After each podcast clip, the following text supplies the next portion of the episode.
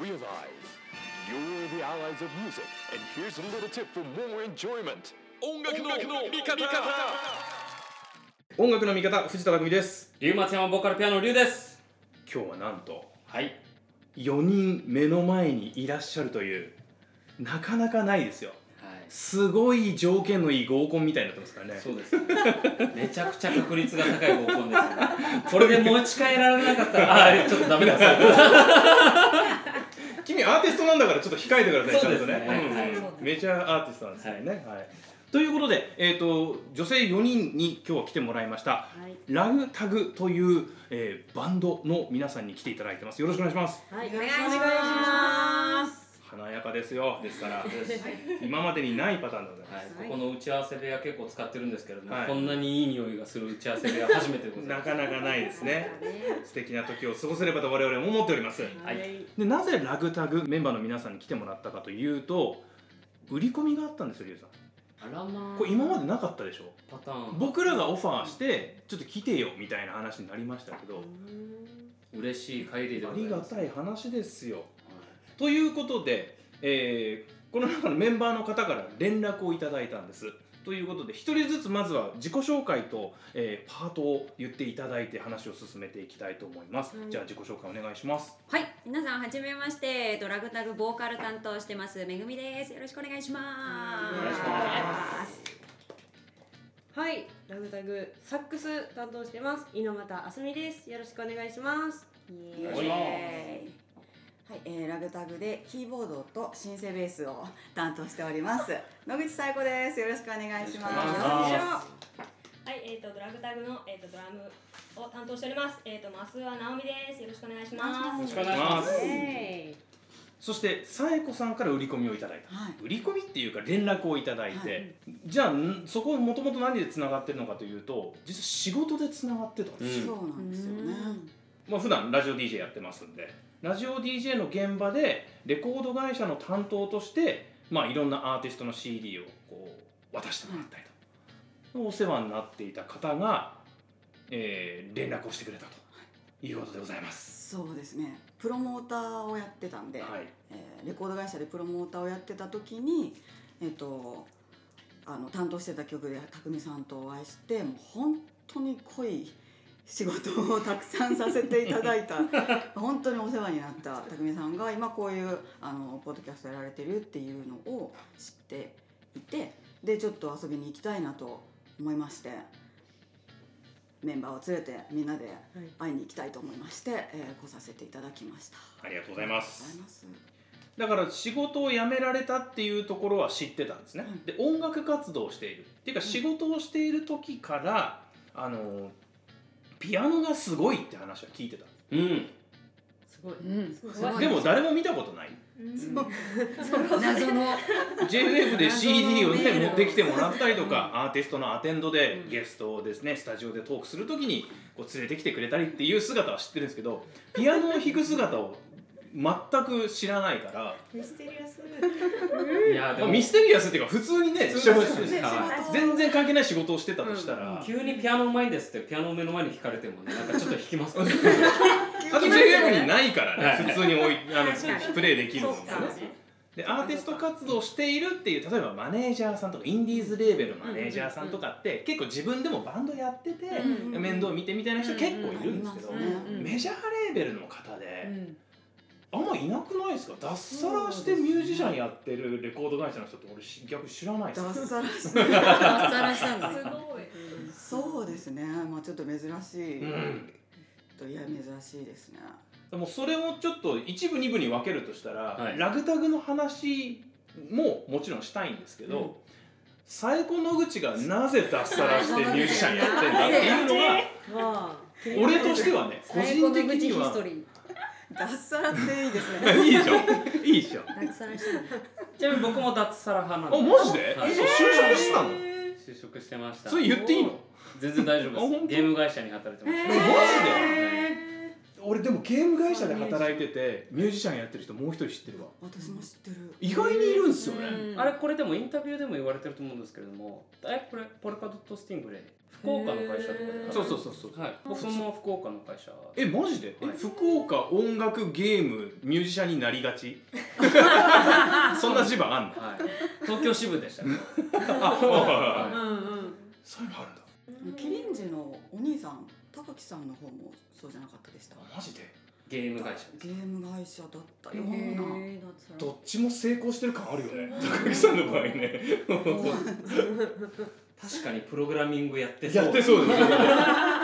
売れるゲーム作ってそう。うん。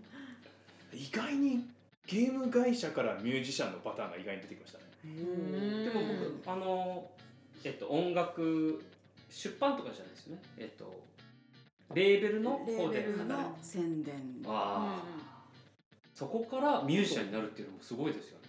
どこうでん。やっぱり客観的にミュージシャン見てる方じゃないですか。そうですね。しかも宣伝なんで。はい。どこでやろうって思っね。たどのタイミングで？もともとピアノはずっとちっちゃい時からやっていてでなんかこう弾いてるだけで食っていけないと思ったんですよね。ああの演奏で食べていけないと思ったんで大学に行って就職してでもやっぱり音楽関係の仕事に就きたくってで割と裏方裏方タイプなんですよ。なので、まあ、レコード会社に行って最初は営業からで宣伝に行ってただでもあの音楽とやっぱり近い仕事してるんでどうしても自分で弾きたくなっちゃってで直接音楽に触れる仕事って考えた時に、まあ、制作ディレクターになりたいとかそういう意思もあったんですけどやっぱりまあ自分で演奏したいなと思って脱サラ？脱サラ。今日キーワードですね。脱サラ。脱サラ。そうなんですね、うん。まあ、気づけばって感じですね。気づいたら今ここにいるみたいな。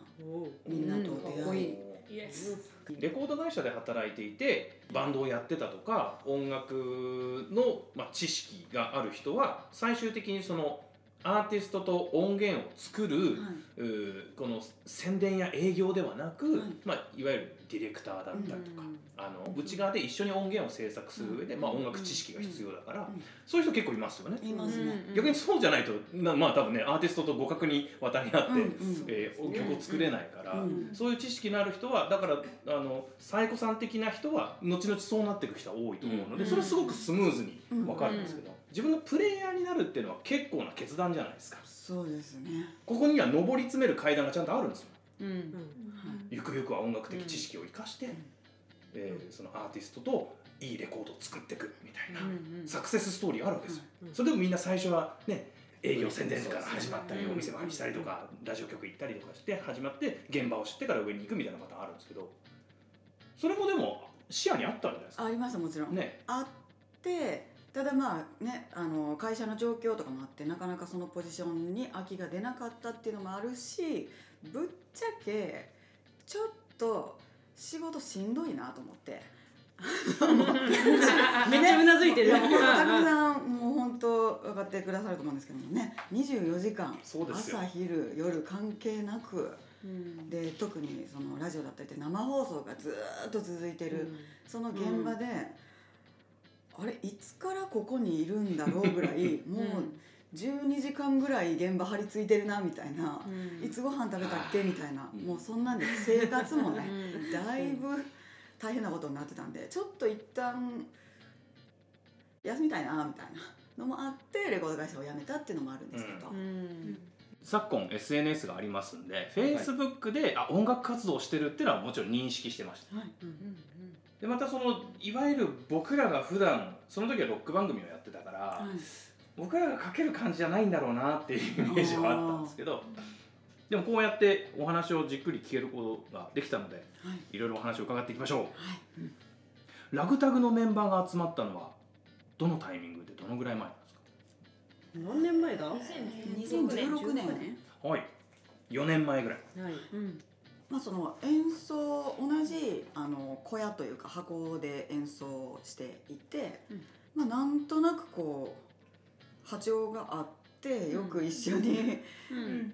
演奏するようになって、ほんとそれぞれにバックボーンというかがもう全然違うところから寄せ集まってまあ言うたらごちゃ混ぜみたいな感じで、うん。でラグタグってごちゃ混ぜっていう、はいはい。はい、まあ、なんかなんか一緒にやるようになったんだよね。私その前にこの前のバンドがあってそのバンドでもうやろうみたいになってそれがまあうんもう一人いたんですけどで5人でちょっとやってたんですけど結局やっぱりその編成とかその考えた時になんかやっぱり4人になって、うん。でこのまま4人でそのままうん。続けている感じではありますね。うん。うん。で音源を聞かせていただくと結構ファンクだったりソウルだったりっていうのが強くて、うん。そこはどこのルーツがどうもうそこ行ったんですかそれそれぞれのバックボーンを集結しまくったみたいな。ところがありますよね。でなんかなんとなくこの4人で集まってあじゃあやろうやってみようみたいな感じでやった時にバチッとはまったりするのがそういうなんかちょっとファンク系だったりとか、うん。羽へー。根な感じ。ねはいはいはいはい。面白いっすね。素晴らしい。その一つの方向にね。最初からいけるっていうのはね。僕らいまだに3人とも全然バラバラなんでなんかみんなの感情があ工作していく交錯している。あバンドでございます。のでうん羨ましい限りです。面白い。ね面白いですよね。いやいやいや。それがも僕はバンドをやる上で求めてたのがそれなんで同じ景色をみたいな、あーいいじゃないですか。でも細かいアレンジとか作詞作曲は基本的にさやかさんがスタートしますよね。だからさ各パートの肉付けとかどうしてるんですか？は、えっと、私が作詞作曲をしたりあと、えっと、めぐみが作詞をしたりあとあすみが作詞作曲をした曲っていうのもあバラバラにみんなそれぞれ、はい。で、まあ、私の曲が多いんですけど作曲は基本的にするんですけど、で、まあ、打ち込みでこんな感じでっていうのをバンと投げてである程度楽譜を作って投げてでもあとはもうガッてリハで合わせるっていう感じなんで、もうほんとそれぞれの肉付けに関してはそれぞれのパートの人にもう任せます。ね委ねられてるね。はい。素晴らしい。す今日は多分素晴らしいとして。は素晴らしい。素晴らしいが羨ましいになりかねないなんかねニュアンス的にね、いあの曲の中で「フォーシーツ」ってあるじゃないですか、はい。はい。出ましたね。あれまさになんだろうあの歌謡曲とか j p o p にあんまないんですよね。うん。まずファンクじゃないですか。あとあの物語があんまり展開していかないじゃないですか。そうですね展開がないんです。そう。もうほんとまさにこそう。のうん4人でこそう。うぐだっと移動中の新幹線のことを歌ったそっていう。う。かなりもうあのね実2つしかないんですよここ新まで線ってビールだけなんです。よそうですそうですそうですそうかなり忠実な実話なんですよ。新幹線 get on get on get on get on get on 新幹線 get on get on get on get on get on フォーセにもフォー座席スピーカービールでチェア新幹線 get on てかここまでこのビシッとハマる曲って結構目立つそうそうなんですよそうなんです新幹線の歌。新幹線乗ってビール飲む飲むだけなんですよ。座席を回して。一番最初に出てきますしねあの新幹線の声が。はい。素晴らしいなと思って。どこにいるかを先に言う。なう新幹線。みたいな。すごいんだよ。なここからこうはい。始まっていく音源なのではい。あこういう人たちなんだ 最初の曲どう若干思っちゃいます？そうね。後の曲どうなっていくんだろうと思ったんですけど、はい。結構いろんな多分それぞれね曲を書かれたりしてるってこともあるので、振れ幅のある展開があるんですけど結構1曲目で面食らうところはある。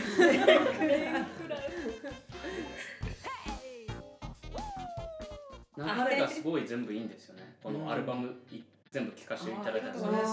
なんかソウルフルなのもあったりはいはい。ちゃんとこの緩急みたいな？か緩急がうん。ちゃんとされててすごい研究さされて配置されてるなと。いやごめんなさいそういう言葉しか でもすごい僕は客観的に聞いてそう思いましたね。うん。素晴らしい。嬉しい。アメリカな感じはすごくしますね。だからファンクだったりブルースみたいなところもあったりとか、はい。でそのバックボーンがそれぞれあるにもかかわらずやっぱこうやってフォーカスされてる感じ。アメリカンな感じ、うん。これ無意識なんですね無意識。国籍を意識したことはないです。そうだね、アメリカを意識したことはない。うん、そうね。で楽曲に求めるものは基本的にそういうことなんですか？あんまりそのこういう風にしたいとかこういうのがいいだろうとか。どうなんでしょういいようなうん、気がする。オリジナル曲を作り始めたのが、うん。そもそも去年からなんですよ、うん。去年の年明けぐらいからこう書き溜めてでそのまあ最初に作る時に私がすごく意識したのはそのとにかくそれぞれが出るっていうもちろんボーカルがいてっていう。でサックスがその見せるところがあってだったりとか、うん。そのドラムのの分かりやすいビートが欲しいだったりとか、なんていうのかな、うん。なんかすごくそれぞれのキャラが前に出てくる、うん、誰かがリーダーでとかそういう感じじゃない、うん。この4人がバッと前に出るサウンドっていうのをすごく意識したところがあって、でもそうなると結構いろんなジャンルの曲を作りたくなっそうですよね。て、なので多分そのアルバムの中でもそのこういうジャンルのバンドみたいな風にこう一言であんまり言えない感じになってるんじゃないかなと思うんですけど、まあ、ジャンルレスっていう風に言ってるのはそういうところで